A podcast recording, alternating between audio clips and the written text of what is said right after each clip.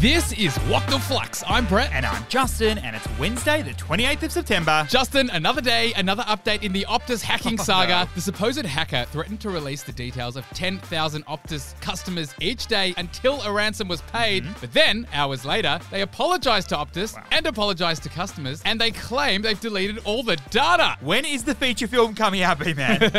Listen to this one. There are now 1,120 suburbs across Australia where the median house price is sitting above $1 million. Wow. According to CoreLogic. Three attainable stories today, Justin. Let's do it. For our first, Sigma Healthcare, Australia's biggest pharmaceutical wholesaler, is saying goodbye to Guardian pharmacies after a pretty disappointing year. Uh, there's always got to be some collateral in a disappointing year, B Man. So, what is the story? Mm. Okay, so Sigma Healthcare is a wholesaler in the pharmaceutical market. That means they sell both prescription drugs and over the counter medicines to pharmacies and hospitals. But Juzzy Boy, Sigma also has a whole group of its own pharmacies. Mm-hmm. That'd be Guardian Pharmacy, that'd be Amcal, and that'd be discount drugstores. Now, B Man, over the last 12 months, Sigma has seen its revenue jump 6%. That, I must say, sounds pretty good. yeah, but it was largely thanks to everybody and anybody and their dog trying to buy COVID rat tests. Uh huh, and it actually made a loss of $1.5 million. But now, its new CEO has announced that it will invest more in the retail business and less in the wholesale one. And that involves waving goodbye to Guardian Pharmacies and hello, hello to more beauty products. Ooh, so, what is the key learning here? The business model of pharmacies has been flipped on its head over the last 10 years. Here's the thing traditional pharmacies generate 80% of their revenue from prescriptions. like cholesterol Mm-hmm. tablets or Valium tablets, but these products have very low margins. On the other hand, traditional pharmacies only generate 20% of their revenue from over the counter products. like vitamins or perfumes or makeup or even jelly beans, and these products have much higher margins. But B Man, Chemist Warehouse flipped this model on its head. They supposedly generate a majority of their revenue from over the counter goods. so clearly, the Sigma CEO recognizes that in order to bring back a profit and compete with the big fish, Mm-hmm. it needs to invest more heavily in the high margin products like beauty.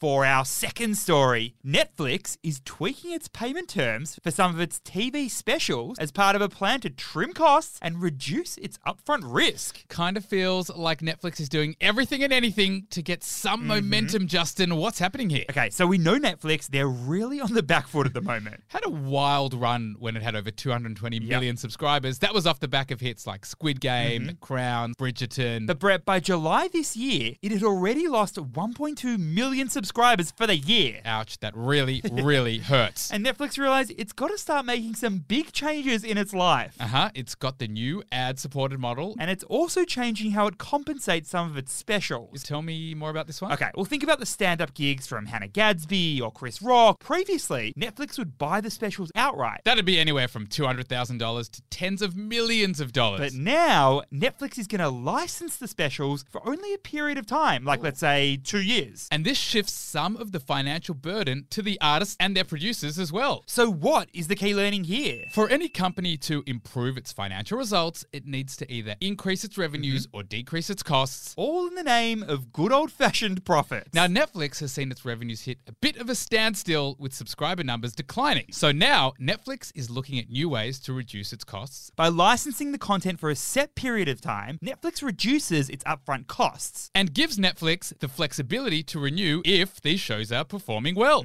For our third and final story, the British pound has fallen off a cliff and it's facing the biggest currency crisis in over 40 years. Holy smokeroonies, Justin. It's been a rough couple of weeks for the UK. Mm-hmm. First the Queen, and now this. What is the story? Okay, so the United Kingdom's currency is called the British pound, and it's always been a pretty powerful currency. Yep, in fact, in 2001, the British pound was buying nearly three Australian dollars. It was expensive to get over there, and B man, it's also been a very strong currency against the US dollar. But, but, but, Juzzy Boy, over the past week, the pound has tumbled to its lowest level against the US dollar since 1971. We're talking pound, US dollar, almost at parity. All right, Brainiac, what is the reason for this one? Well, the new UK government has announced significant tax cuts for UK citizens. And investors are concerned that the government will pay for these tax cuts with a huge amount of extra borrowing. So naturally, these investors are trying to sell their pounds fast. and Justin, chuck in, in inflation, which is nearly 10% in the UK, and it's left the UK in a bit of a currency crisis. So, what is the key learning here? A currency crisis occurs when a currency, like the pound, sees a steep decline against rival currencies. The cost of importing goods from overseas, that goes up. And these costs will often be passed on to consumers. So, as an example, the UK imports more than 50% of its food. So expect the cost of zucchinis, bananas, pears all to go up. But Justin, for exporters, this may actually present a bit of an opportunity. That's true. A weak currency may make the UK's exports more competitive in a global market. Like Sam, in the pod, we spoke about profit and loss. We spoke around business models, all the important things you need to know when you're working in a business. So if you're interested in building your business brain, there's only one place to go. It's called Flux at Work. If you or your team want to upskill around building your business brain, head to flux.finance slash work. And we will be in touch, won't we, Jazzy Boy? We will. Thanks for listening, and we'll see you tomorrow.